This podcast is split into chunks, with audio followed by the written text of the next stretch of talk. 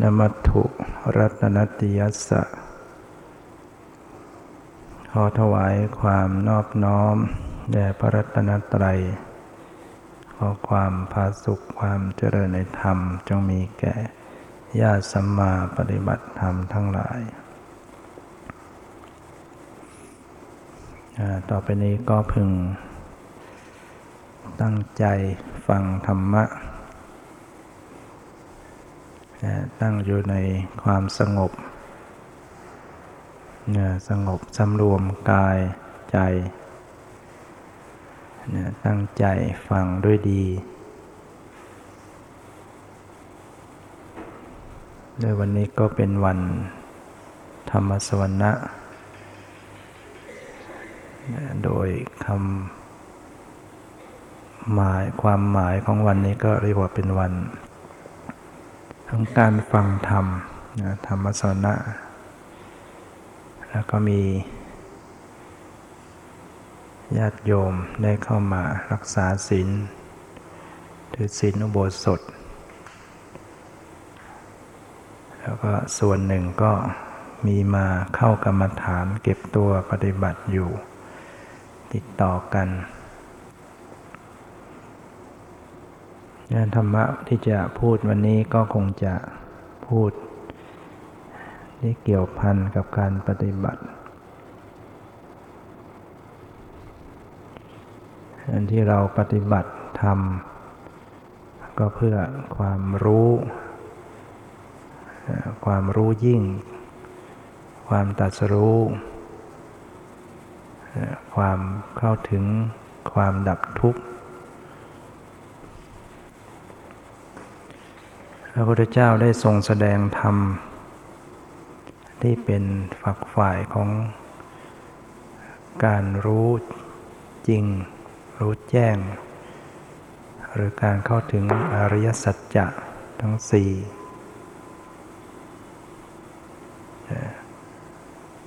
มีทั้งหมด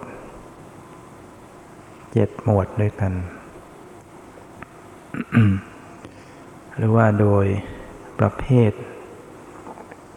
มี 37 ประการธรรมที่เป็นฝ่ายแห่งการรู้ในอริยสัจจะ หรือว่าธรรมที่เป็นไปเพื่อ การได้บรรลุธรรมที่ถูกต้อง เข้าถึงมรรค เรียกว่าโพธิปัจจยธรรม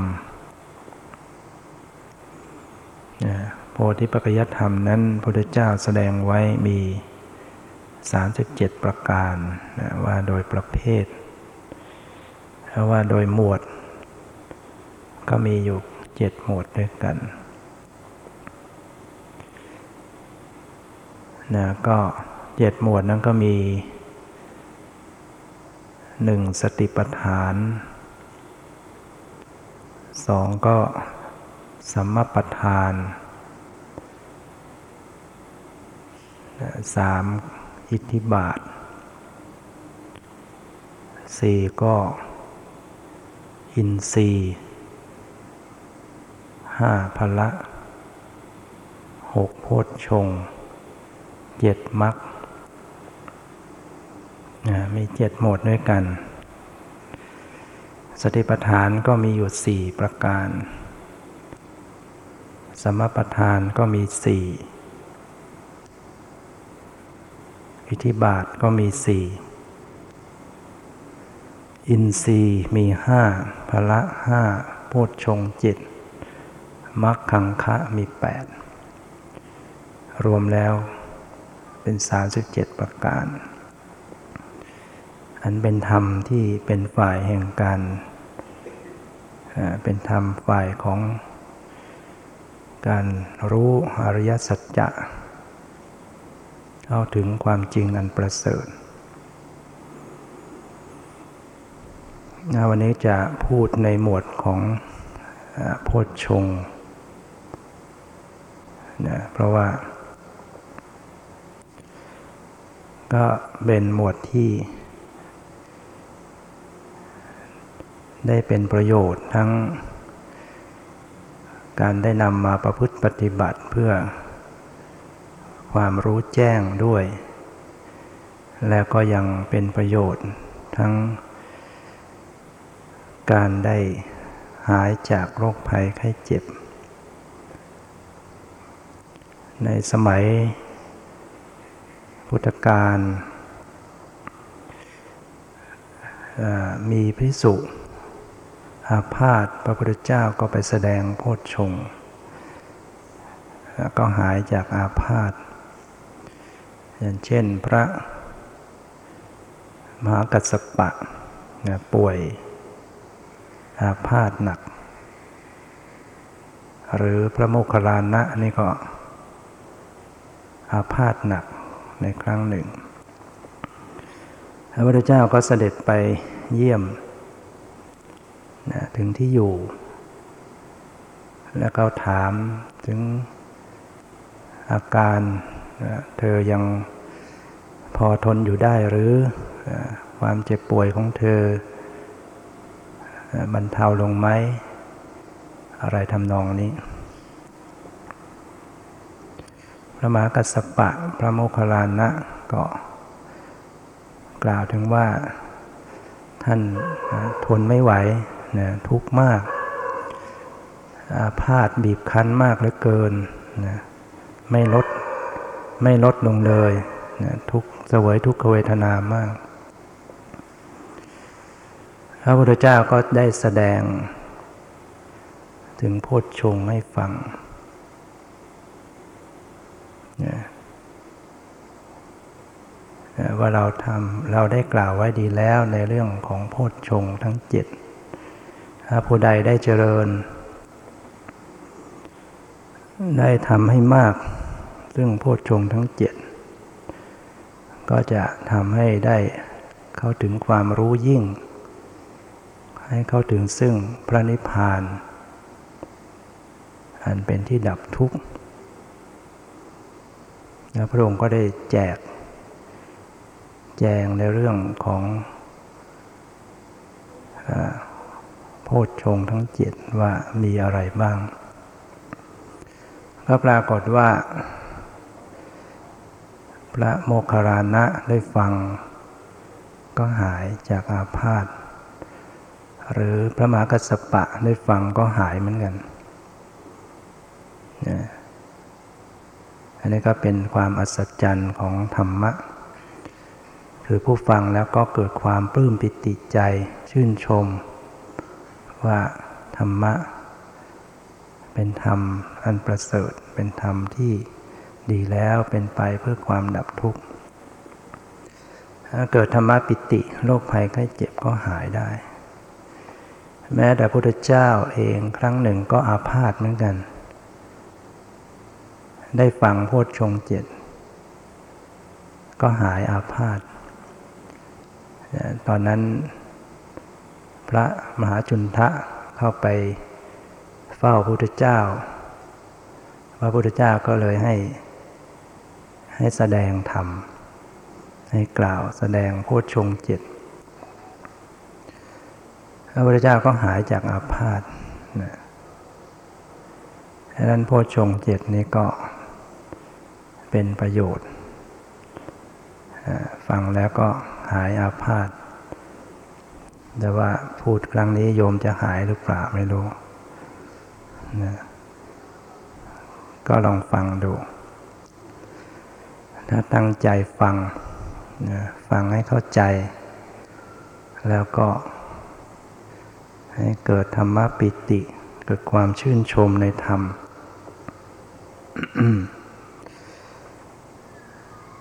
โพชฌงนี้ คำว่าโพชฌงก็คือธรรมที่ เป็นองค์ประกอบของ ความตัดสรู้โพชฌงหมายถึงธรรมที่เป็นองค์ประกอบของธรรมที่จะให้ได้บรรลุในมรรคให้บรรลุอริยสัจจะเราจะเรียกว่าให้ เขาถึงความตัดสรู้โพชฌงนั้นมีเจ็ดประการด้วยกันหนึ่งก็คือสติสามพุทชงสติสามพุทชงสองก็ธรรมวิจยะสามพุทชงสามวิริยะ สัมโพชงสี่ก็ปีติสัมโพชงห้าปัสสติสัมโพชงหกสมาธิสัมโพชง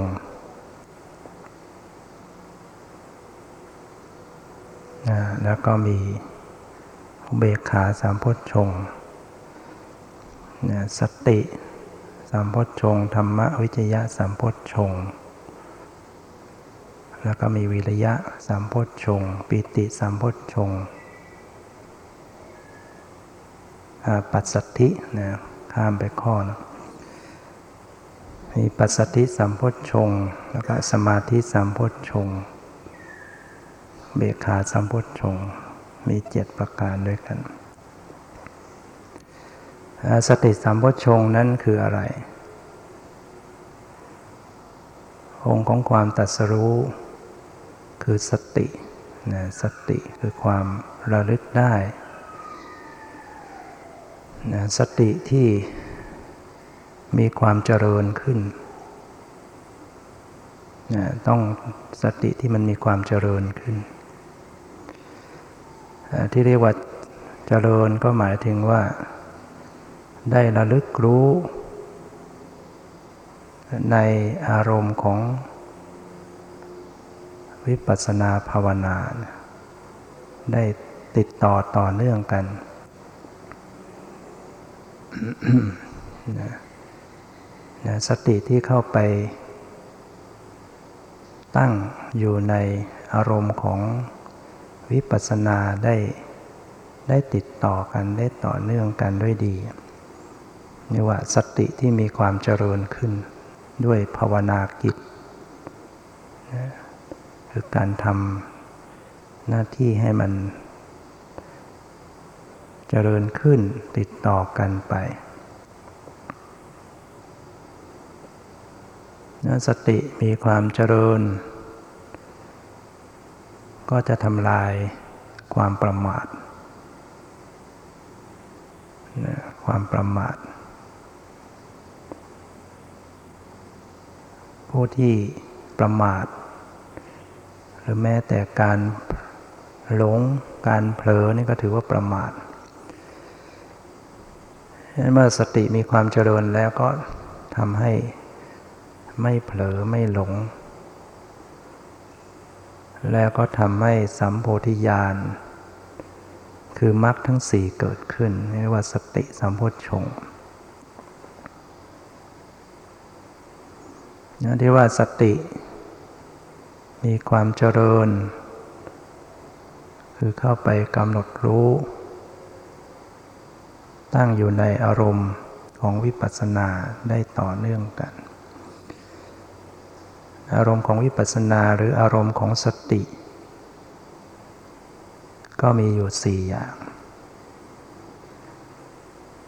เราจึงเรียกว่าสติ สติปัฏฐานสี่ สติดวงเดียวก็กลายเป็นสี่ได้ เพราะว่าอารมณ์มันเป็นที่ตั้งของสติมีสี่ก็คือกายเวทนาจิตธรรมยันถ้าหากว่าบุคคลใดได้เจริญสติ คอยตามระลึกรู้เท่าทัน กายอยู่หนึ่งเดือง เวทนาจิตธรรมอยู่หนึ่งเดือง ไม่เผลอ ไม่หลงไปง่ายได้รู้สึกว่าสติต่อเนื่องกันได้ดีนะรู้สึกตัวอยู่ตลอดระลึกอยู่เสมอ นั่งอยู่ก็ระลึกรู้ ไม่เผลอไม่ล่องลอย จะขยับขยื่นเคลื่อนไหวกาย ก็รู้ระลึกรู้อยู่ ไม่เผลอ เคลื่อนมือไปนิดก็ระลึกรู้ ก้มเงยเลี้ยวซ้ายแลขวารู้ระลึกได้ ยืนเดินนั่งนอนคู่เหยียดเคลื่อนไหว มีสติรู้ตั้งมั่นอยู่เสมอนะก็จะเป็นสติสัมพชงเกิดนะในประการที่สองเรียกว่าธรรมวิจยะสัมพชง ธรรมะวิจยะสัมพชงก็เป็นตัวปัญญาเป็นเป็นปัญญาที่มีความเจริญขึ้นคือธรรมชาติที่สอดส่องในธรรม เข้าไปรู้เห็นในรูป ในนาม ในความเกิดดับของรูปนาม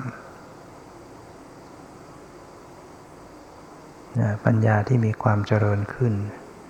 ก็จะต้องเข้าไปเห็นรูปเห็นนาม เห็นความเกิดดับของรูปนามดังนั้นเมื่อปัญญาเจริญก็ ก็ทำลายความไม่รู้ ปัญญา ที่จะเป็น ธรรมวิจยะธรรมโพชงนี้ก็ต้อง เป็นปัญญาที่เข้าไปรู้จักรูปจักนาม หรือปัญญาที่เห็นความเกิดดับของรูปนามรูปนามนั้นเป็นอย่างไร รูปนามนี้เป็นตัวสภาวะ เป็นธรรมชาติที่ มีอยู่เป็นอยู่จริงๆ เรียกว่าสภาวะ รูปนามก็เกิดขึ้น ในทวารทั้งหกเนี่ยทางตาทางหูทางจมูกทางลิ้นทางกายทางใจที่กายก็มีรูปมีนามที่ตาก็มีที่หูก็มีที่ใจก็มี นะถ้าหากว่าปัญญาเกิดขึ้นก็จะเห็นเห็นรูปเห็นนาม อาศัยที่เจริญสตินะสติมีการระลึกรู้อยู่ ที่รูปที่นามติดต่อกันมั่นคง ก็จะทำให้ปัญญาเกิดขึ้น ได้รู้เห็นรูปเห็นนามรูปที่กายก็ ก็มีรูป ดิน ไฟ ลมที่มากระทบเรียกว่าเป็นโพธพารมนี่จัดเป็นรูปธรรม ดินจะมีลักษณะแข็ง ไฟก็ร้อน ลมก็ตึงนะถ้ามันมีระดับต่ำมันก็ร้อนก็กลายเป็นความเย็น ลมก็หย่อน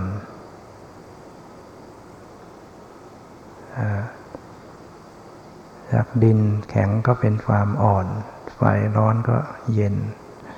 ตึงก็เป็นหย่อน เพราะนั้นส่วนที่เป็นเย็นร้อนอ่อนแข็งหย่อนตึงเนี่ยเป็นรูปนะถ้าหากว่าสติได้ระลึกอยู่ที่กายเนืองๆเข้าไปจดสภาวะนะก็จะทำให้ปัญญานั้นปรากฏ ขึ้น เห็นลักษณะของธรรมชาติของรูปธรรม ว่าสักแต่ว่าเป็นธรรมชาติไม่ใช่ตัวตนความเป็นเราเป็นของเรา เย็นก็ก็เป็นธรรมชาติอย่างหนึ่งตึงก็ธรรมชาติอย่างหนึ่งแข็งก็ธรรมชาติอย่างเคยสำคัญมั่นหมายว่าเป็นตัวเราเป็นของเราสำคัญมั่นหมายว่ากายนี้เป็นเราเมื่อได้ ปฏิบัติอยู่เจริญภาวนาอยู่ก็กลับเห็นว่ามันเป็นเพียงแต่ธรรมชาติเรียกว่ารูปธรรม เวทนาความรู้สึก สุขทุกข์หรือสบายไม่สบายเฉยๆก็เป็นธรรมชาติเห็นว่าเป็นเพียงธรรมชาติเป็นนามธรรม สัญญาสังขารวิญญาณก็เป็นธรรมชาติ เป็นนามธรรมเนี่ยจิตใจที่รับรู้นึกคิด จิตที่มีอาการพอใจไม่พอใจ ก็เห็นว่าเป็นเพียงธรรมชาติ คือเป็นนามธรรมจะเห็นว่ามันสรุปแล้วมันจะมีอยู่ ธรรมชาติอยู่สองอยู่สองประเภท คือเป็นรูปกับเป็นนาม สิ่งที่ปรากฏให้รู้แล้วก็สลายตัวไป เกิดขึ้นแล้วก็แต่สลายไปไม่สามารถจะรับรู้อะไรได้ นั่นก็อย่างหนึ่งเขาเรียกว่ารูปธรรม อีกประเภทหนึ่งนั้นเป็นธรรมชาติที่เกิดขึ้น รับรู้อารมณ์ รับรู้อารมณ์ได้แล้วก็เปลี่ยนแปลงเกิดดับเรียกว่าเป็นนามธรรมในปัญญาของผู้ปฏิบัติ ที่เกิดขึ้นนั้นจะเห็นว่ามันมีมีสิ่งอยู่สองอย่างด้วยกันถ้าแยกพวกแล้วนะสิ่งหนึ่งมันปรากฏให้รู้อีกสิ่งหนึ่งเข้าไปรู้ ยังกำหนดรู้ไปที่กายก็เกิดปัญญาเห็นว่า ความรู้สึกเคลื่อนไหวก็อย่างหนึ่ง สภาพที่เข้าไปรู้ก็อันหนึ่งมันคนละอันกัน ตึงหย่อนไหวเย็นร้อนเป็นอย่างหนึ่ง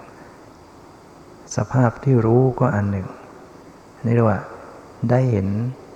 รูปเห็นนามแม้ว่าจะบอกไม่ได้ว่า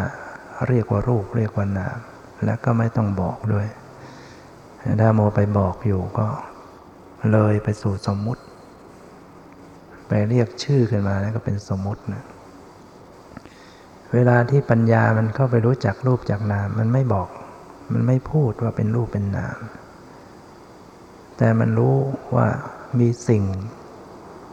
มีธรรมชาติที่ปรากฏให้รู้กับธรรมชาติที่เข้าไปรู้คนละอันกันนะนี่เป็นปัญญาที่เกิดขึ้นอย่างหนึ่ง ระดับหนึ่ง ปัญญาอีกระดับหนึ่งก็คือ เห็นความเกิดดับของมัน นอกจากนอกจากจะเห็นว่ามันคนละสิ่งกันแล้ว คนละอย่างกันแล้ว มันยังเกิดดับด้วย มันไม่คงที่มันเปลี่ยนแปลงมันหมดไปสิ้นไปเห็นว่าเห็นไตรลักษณ์เห็นอนิจจังทุกขังนัตตาเห็นความเกิดดับของรูปนามเห็นความจริง ตามความเป็นจริงเนี่ยทางอื่นก็เหมือนกัน ทางหูก็เหมือนกัน ทางตาทางจมูก อย่างทางหูมันมีเสียงมากระทบ ได้ยินเกิดขึ้น จิตเข้าไปรับรู้ มันก็จะพบว่า เสียงก็อันหนึ่ง รู้ก็อันหนึ่ง ได้ยินก็อันหนึ่ง สภาพได้ยินมันเกิดที่หู แล้วก็ใจก็เข้าไปรู้ เกิดความนึกคิด เกิดความรู้สึก เกิดปฏิกิริยาต่อ เสียงต่อได้ยินนั้น ไปรักไปชังไปชอบไปไม่ชอบต่อเสียงนั้น ก็เห็นว่าก็คือธรรมชาติ ได้ยินก็คือธรรมชาติ เข้าไปรับรู้เข้าไปรู้สึกต่อสิ่งเหล่านั้นก็สักแต่ว่าธรรมชาติ ไม่ใช่เป็นตัวตนนะเห็นว่าเป็นสิ่งต่างๆ ในปัญญาของผู้ปฏิบัติธรรม ท่านจึงกล่าวว่าสิ่งใดสิ่งหนึ่งมีความเกิดขึ้น เป็นธรรมดาสิ่งทั้งหลายเหล่านั้นก็ดับไปเป็นธรรมดา ใช้คำว่าสิ่ง คือปฏิเสธความเป็นสัตว์เป็นบุคคล ไม่รู้จะเรียกชื่อมันยังไงก็เรียกว่าสิ่ง เย็นร้อนอ่อนแข็งหยันตึงมันก็เป็นสิ่งต่างๆ เห็นได้ยินรู้กลิ่น รู้รสคิดนึกก็เป็นสิ่งต่างๆนะไม่ใช่เราไม่ใช่ของเราไม่ใช่สัตว์บุคคล สิ่งเหล่านี้หรือธรรมชาติเหล่านี้มันเกิดขึ้น ดับไปเปลี่ยนแปลงไป เป็นธรรมดา เกิดขึ้นโดยธรรมดาและดับไปโดยธรรมดา เป็นธรรมดาที่จะต้องเป็นอย่างนั้น คือมันเป็น เป็นเหตุเป็นผล เป็นเหตุเป็นปัจจัยที่ต้องเป็นอย่างนั้น สิ่งนี้เกิดจึงเป็นปัจจัย สิ่งนี้เกิดสิ่งนี้ดับเป็นสิ่งอีกสิ่งก็ดับไป สิ่งที่ถูกเหตุปัจจัยปรุงให้เกิดขึ้น เพราะเหตุปัจจัยดับสิ่งเหล่านั้นก็ดับถ้ามีสิ่งปรุงให้เกิดมันก็เกิด เป็นเหตุเป็นปัจจัยเป็นธรรมดาที่เป็นอย่างนั้น มันเป็นอย่างอื่นไปไม่ได้ มันต้องเป็นอย่างนั้นนั่นแต่ว่าเมื่อมีแสงไฟขึ้น มันก็มีความสว่างพอไฟดับมันก็มืด มันเป็นธรรมดาต้องเป็นอย่างนั้นนะสิ่งหลายเหล่านี้มันเกิดขึ้น ตามเหตุตามปัจจัย เป็นธรรมดาต้องเป็นอย่างนั้น ดับไปก็ดับไปตามเหตุตามปัจจัยนั้นนี่ว่าเป็นธรรมดา มีความไม่เที่ยงเป็นธรรมดา มีสภาพบังคับบัญชาไม่ได้เป็นธรรมดานะเพราะฉะนั้น ธรรมวิจยะสัมโพชฌงธรรมะปัญญาที่เข้าไปเห็นรู้เห็นสอดส่องในธรรม เห็นรูปเห็นนามเห็นความเกิดดับของรูปของนาม ก็จะเป็นเหตุให้สัมโพธิญาณคือมรรคเกิดขึ้น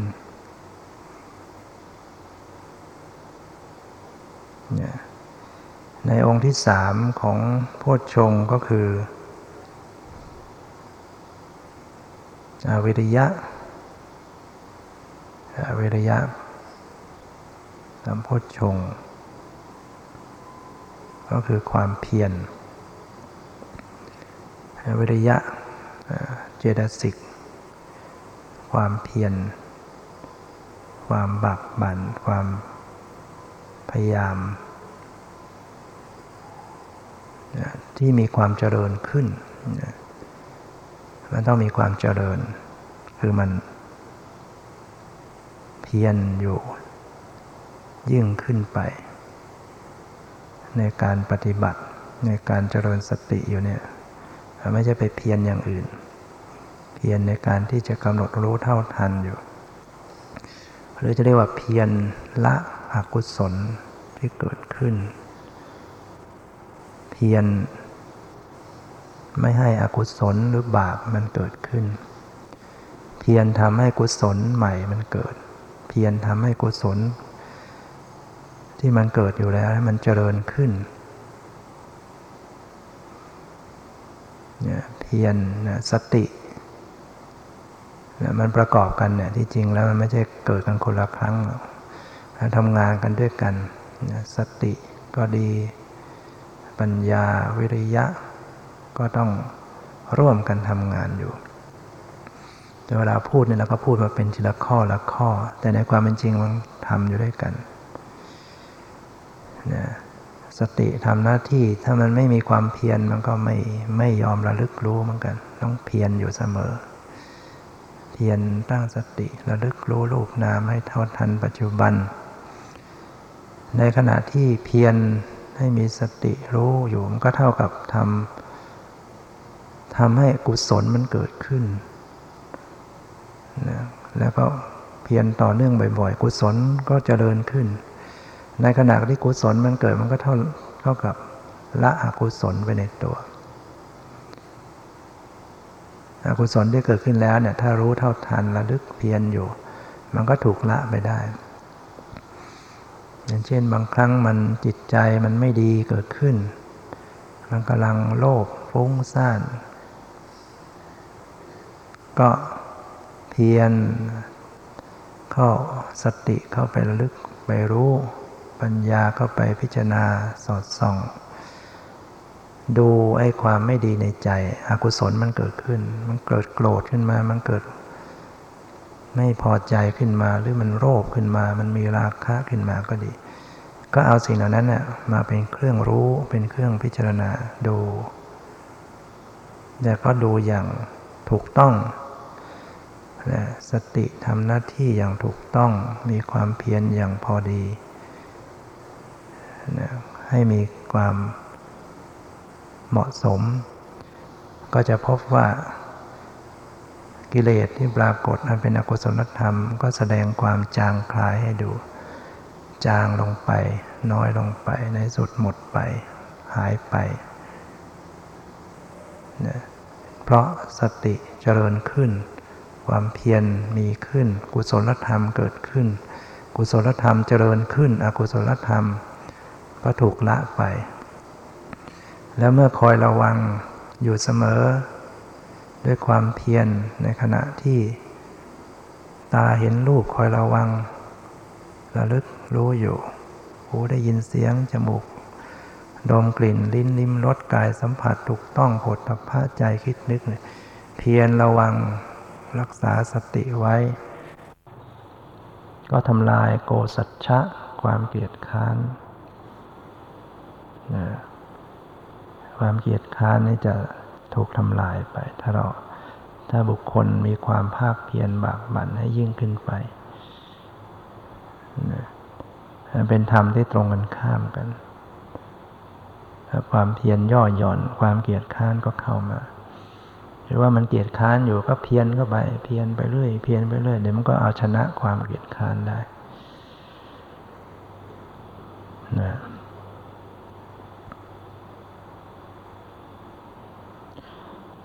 ในองค์ต่อไปก็คือ ปิติสัมพุทธชง องค์ที่สี่ปีติสัมพธชง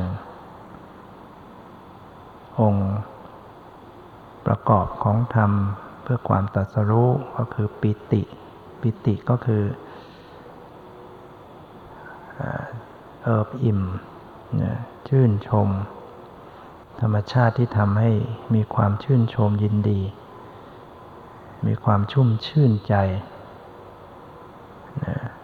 ในที่นี้ก็เรียกว่าชุ่มชื่นใจในในอารมณ์วิปัสสนากรรมฐานที่กำลังปฏิบัติอยู่ ไม่ใช่ไปชื่นชมอย่างอื่นกำลังเจริญสติกำลังภาวนาทำความเพียรอยู่ เมื่อได้ระลึกได้เพียรพยายามเท่าทันอยู่สุดก็เกิดปีติ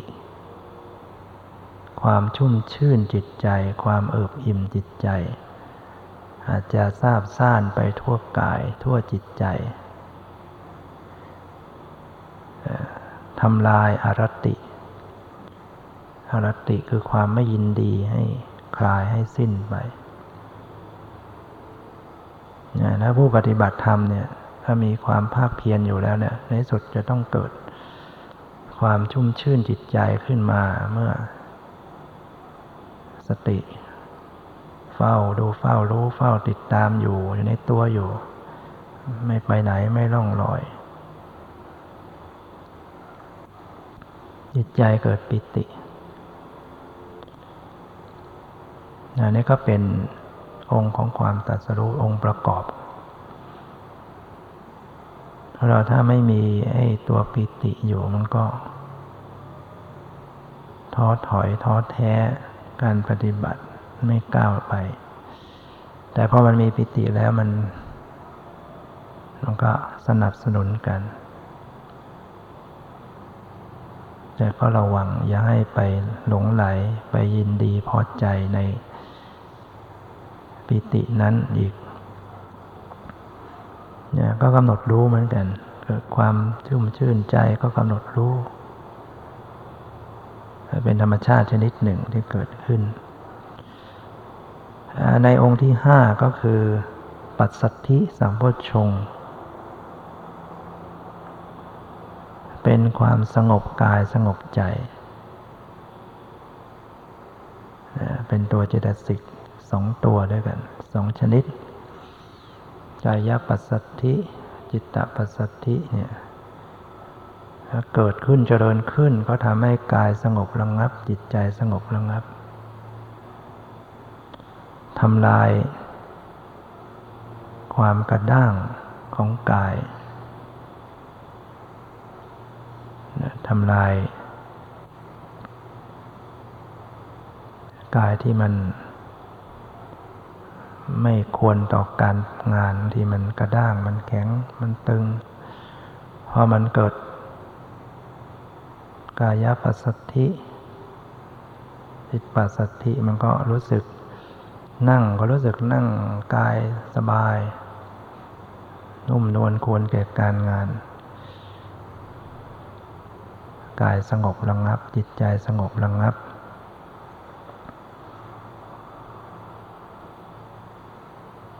เนี่ยกายที่กระด้างก็ถูกทำลายไปจิตใจที่เร่าร้อน ก็ถูกทำลายไป ใจที่ดิ้นรนเล่าร้อนก็สงบระงับ ถ้าเกิดจิตปัสสัทธิขึ้นมากายปัสสัทธิจิตปัสสัทธิเรียกว่าปัสสัทธิสัมโพชงมีความเจริญขึ้น ตอนแรกก็ปีติอิ่มเอิบใจมันกำหนดรู้ก็สงบระงับลงไป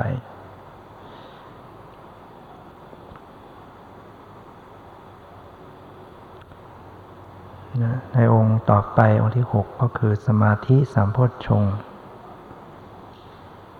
สมาธิความสามพชฌงนี่ก็เป็นตัวสมาธิเป็นตัวตั้งมั่นในอารมณ์ เป็นตัวเอกตาจิตสิก ธรรมชาติที่ทำให้ตั้งมั่นในอารมณ์ ในที่นี้ก็คือตั้งมั่นอยู่ในอารมณ์ของวิปัสสนาอยู่ ตั้งมั่นอยู่ในรูปในนามที่กำลังปรากฏ ไม่ซัดสายคือรับรู้อารมณ์อะไรก็ตั้งมั่นในอารมณ์นั้น แต่ก็ไม่ใช่ว่าจะอยู่ในอารมณ์เดียว ยังจะรับรู้ในอารมณ์ต่าง ๆ แต่มันก็มั่นคง ตั้งมั่นประกอบ ถ้ามีความตั้งมั่นสงบก็อารมณ์กรรมฐานมันก็จะทำลายความฟุ้งซ่านหมดไป ถ้าจิตใจที่เคยฟุ้งซ่านก็ถูกทำลายไปทำให้สามโพธิญาณมักเกิดขึ้นได้เป็นองค์ของประกอบของความตัดสรู้องค์หนึ่ง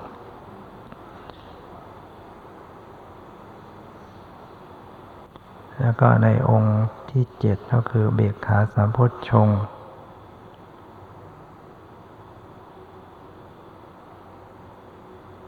ก็คือ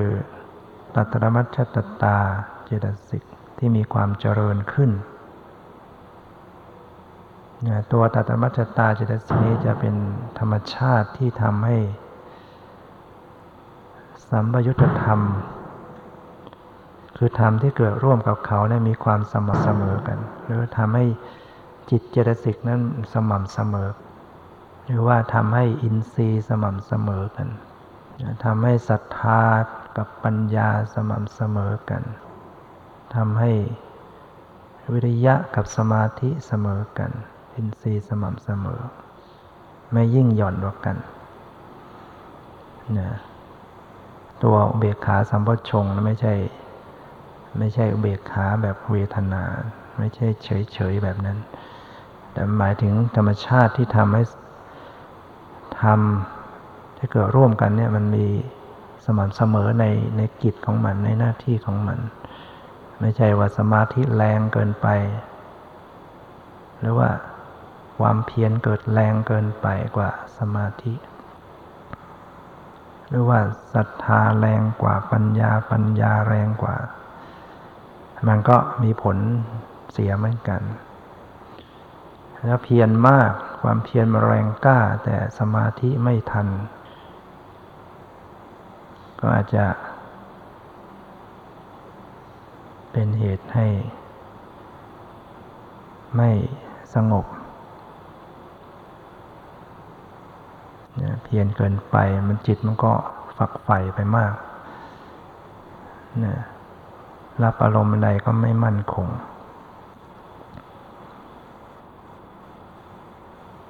ยังก็ต้องความเพียรกับสมาธิให้สม่ำเสมอกัน สมาธิมากเกินไป บางทีมันก็ไปไปนิ่งอยู่เฉยๆ ไปสงบอยู่อย่างนั้น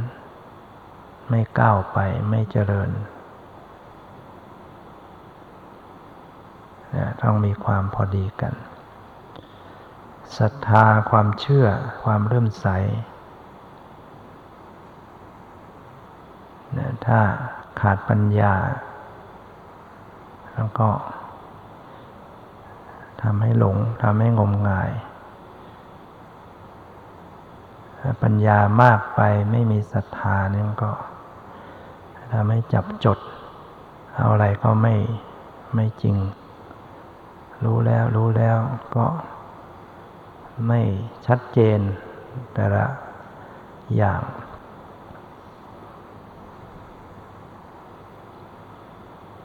ในสภาวะของการปฏิบัติจริง ๆ แล้วก็คงไม่ต้องไปนึกถึง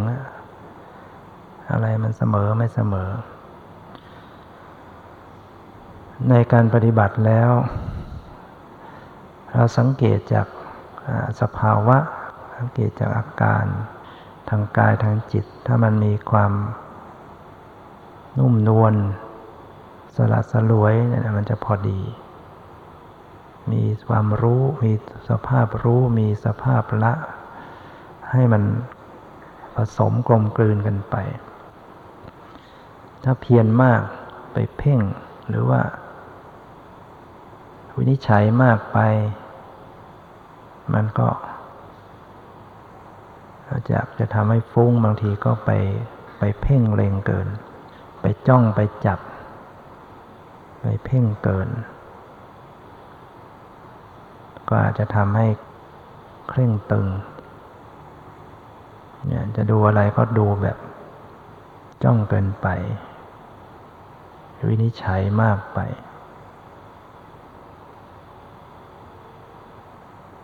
แต่บางทีมันก็หย่อนเยอะเกินไป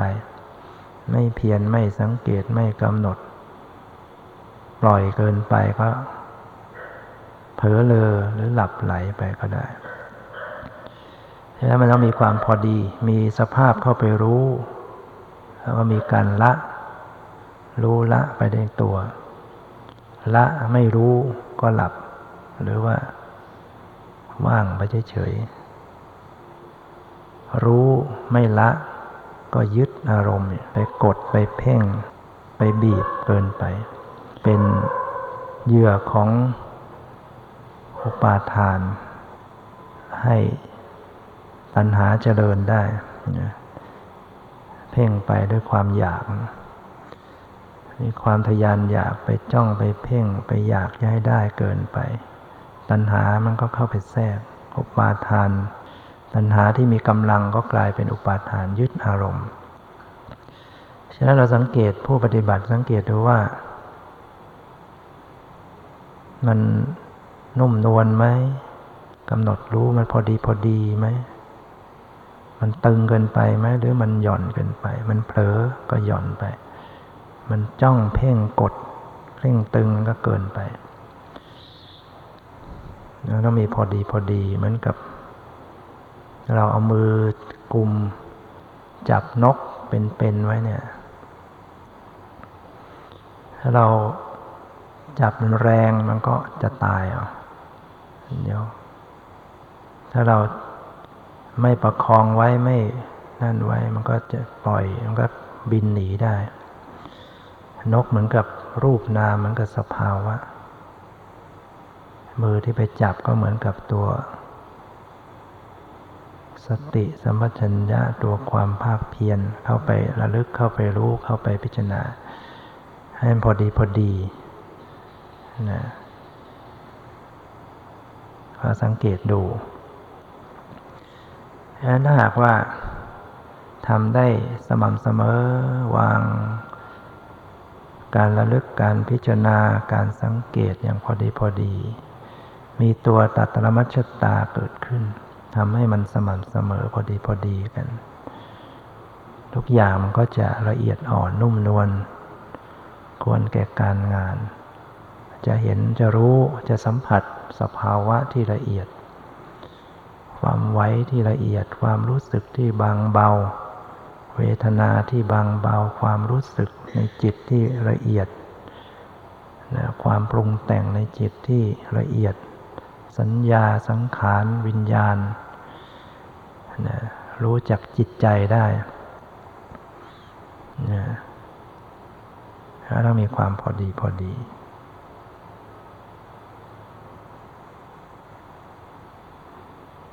ฉะนั้น ต้องอาศัยความสังเกต อาศัยการภาคเพียรการฝึกหัดฝึกฝนอบรม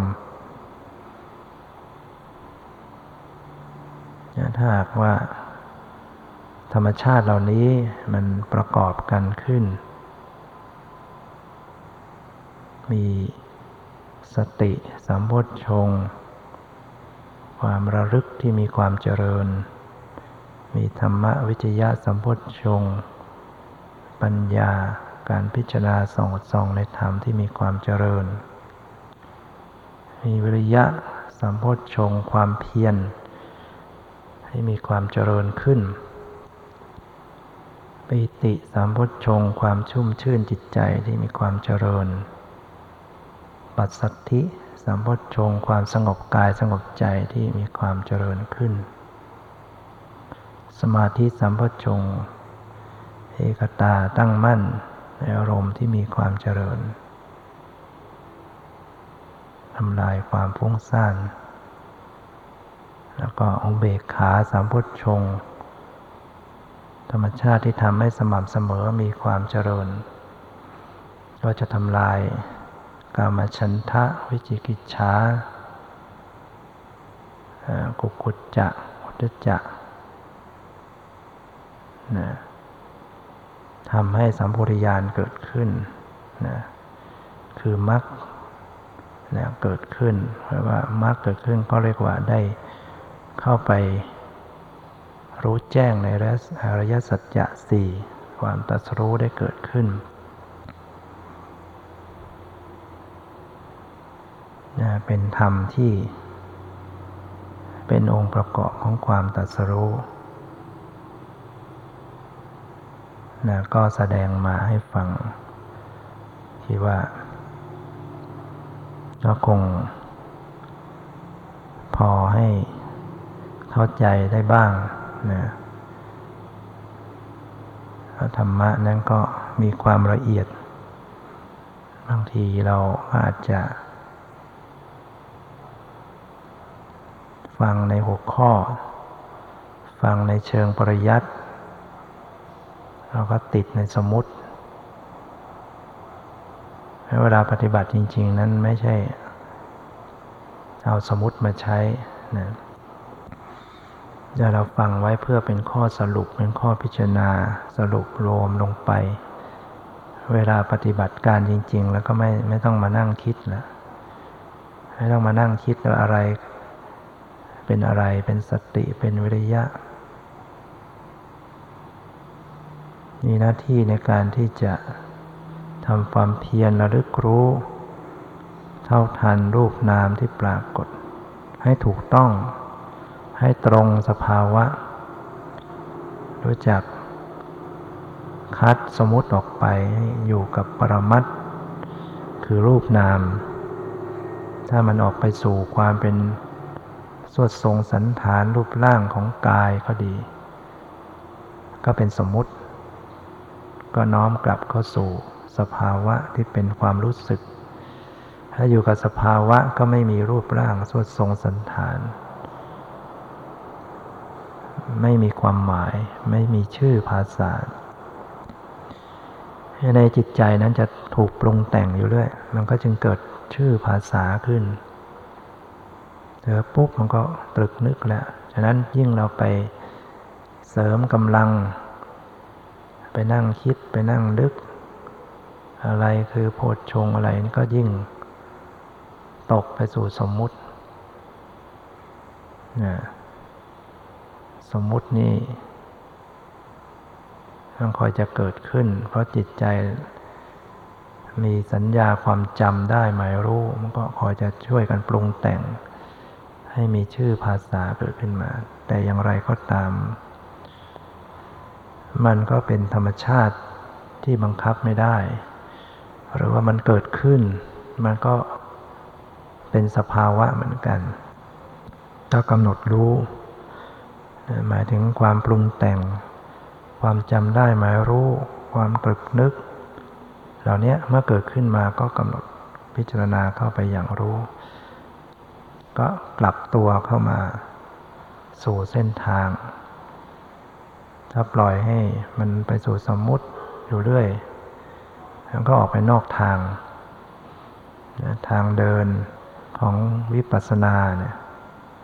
จะต้องอยู่อยู่กับรูปกับนามอยู่ตลอด ขณะที่โยนิโสมนสิการทำให้ตรง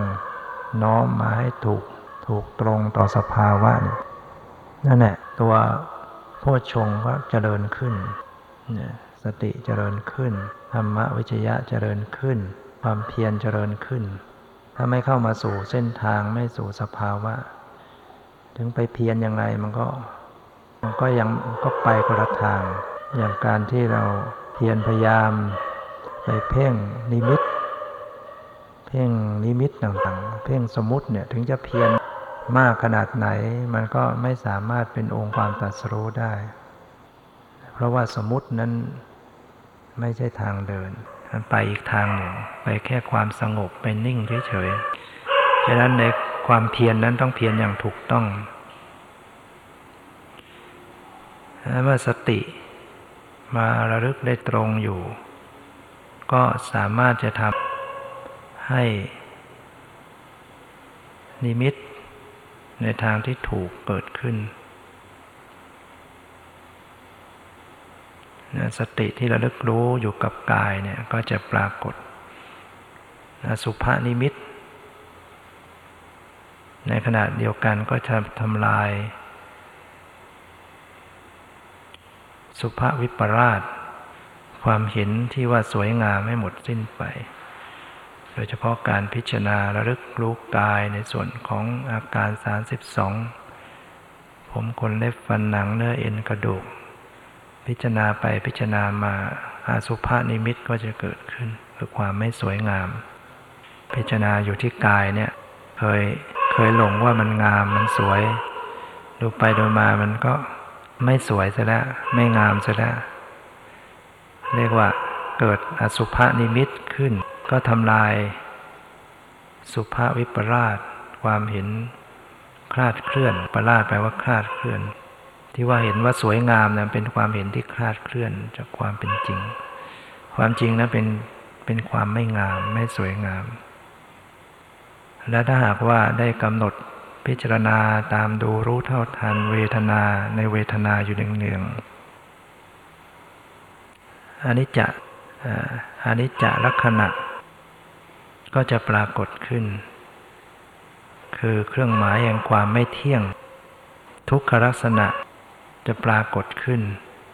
เมื่อได้ตามดูรู้เท่าทันเวทนาอยู่เนืองๆในขณะเดียวกันก็ทำลาย สุขวิปราช ออกไปได้สุขวิปราชก็คือความเห็นคลาดเคลื่อนว่ามันเป็นสุข ถ้าหากตามดูเวทนาอยู่เนี่ยก็จะเห็นว่านั่งก็เป็นทุกข์ยืนก็เป็นทุกข์เดินก็เป็นทุกข์นอนก็เป็นทุกข์เห็นก็เป็นทุกข์ได้ยินก็เป็นทุกข์ทุกขณะเป็นทุกข์ไปหมดเรียกว่า ทุกขลักษณะปรากฏขึ้น ก็ทำลายสุขวิปลาสออกไปเมื่อตามดูรู้เท่าทันจิตในจิตอยู่เนืองๆอันนี้จะ ลักษณะก็ปรากฏ คือความไม่เที่ยงว่าจิตมันเกิดดับอยู่เสมอ พอรู้กำหนดไปที่รู้ก็เห็นรู้ก็หายไปเนี่ยจิตเป็นธรรมชาติที่รับรู้อารมณ์ถ้ารู้ก็หาย รู้ก็หาย รู้ก็หาย ถ้าไม่รู้จิตไม่เห็นไม่เห็นไม่เห็นว่ามันเกิดดับการที่จะให้เห็นความเกิดดับได้ดีเนี่ยต้อง ต้องกำหนดดูให้ตรงตัวจิต จิตมันจะมีลักษณะของการรับรู้อารมณ์ จิตเหมือนกับถ้าอุปมาแล้วก็ เหมือนเจ้าของบ้าน เหมือนคนอยู่ในบ้าน เวลาแขกมาเยี่ยม เจ้าของบ้านก็ออกไปรับแขกกิริยาที่มันออกไปรับแขกเนี่ยเราเรียกว่ารู้อารมณ์ มือนกับจิตที่มันรู้อารมณ์ แขกเหมือนกับอารมณ์แขกที่มาเยือนนะคืออารมณ์ คนเจ้าของบ้านที่ออกไปรับแขกเรียกว่าไปรู้อารมณ์คำว่ารู้อารมณ์มาลักษณะอย่างนั้นบางทีมันก็อยู่กับในบ้านนะแต่มันก็รู้ได้พอแขกมาโผล่มาก็ได้รับรู้ ได้ได้รับแขกเหมือนกันอันนี้ว่า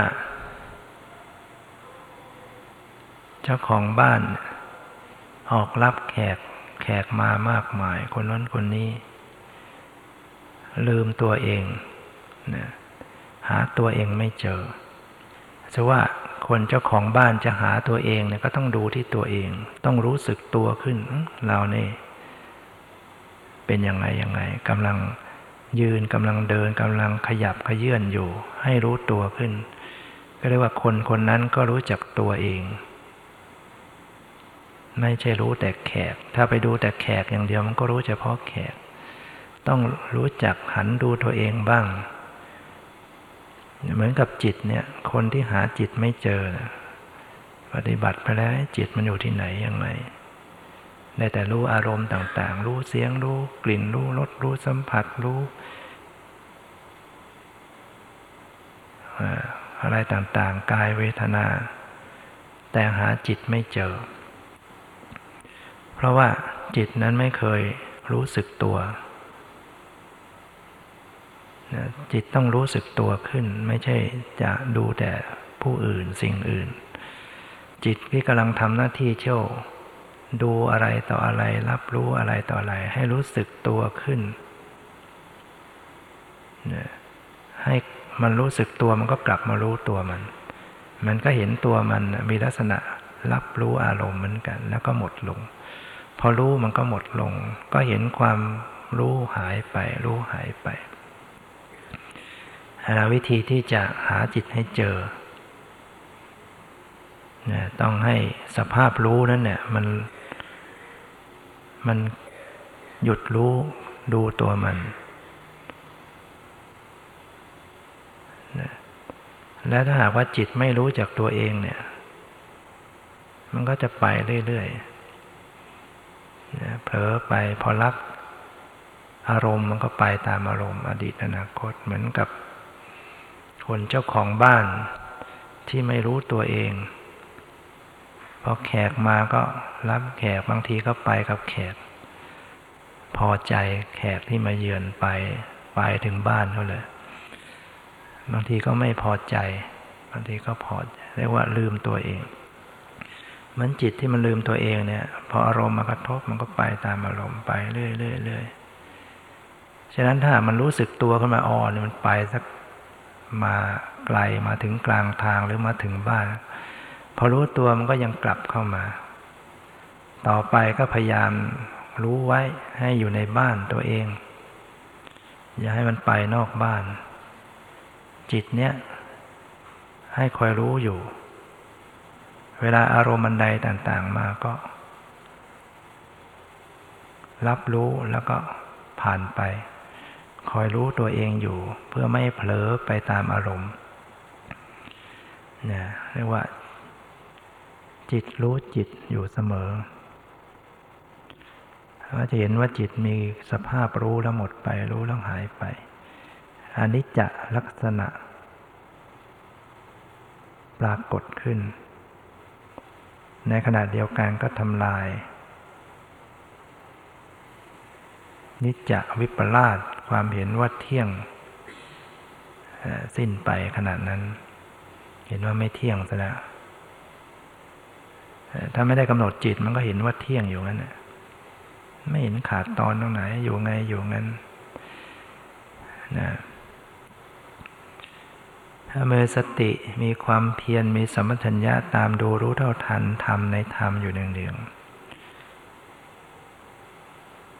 ดูสัญญาดูสังขารอนัตตลักษณะก็จะปรากฏ ความไม่เป็นตัวเป็นตน ปรากฏให้รู้ให้เห็น ในขณะเดียวกันก็ทำลายอัตตวิปลาส ความเห็นเป็นตัวเป็นตนให้สิ้นไปยันการที่จะให้เข้าถึงความตรัสรู้นั้นจะต้องเกิดรู้จริงเห็นแจ้งตั้งแต่เบื้องต้น คือจะต้องระลึกรู้เข้ามาที่รูปที่นาม จนเห็นว่ารูปนามนี้เกิดดับเป็นอนิจจังทุกขังนัตตาอยู่ตลอดเวลา การจะรู้เห็นได้อย่างละเอียดก็ต้องทำให้พอดีให้สม่ำเสมอกันไป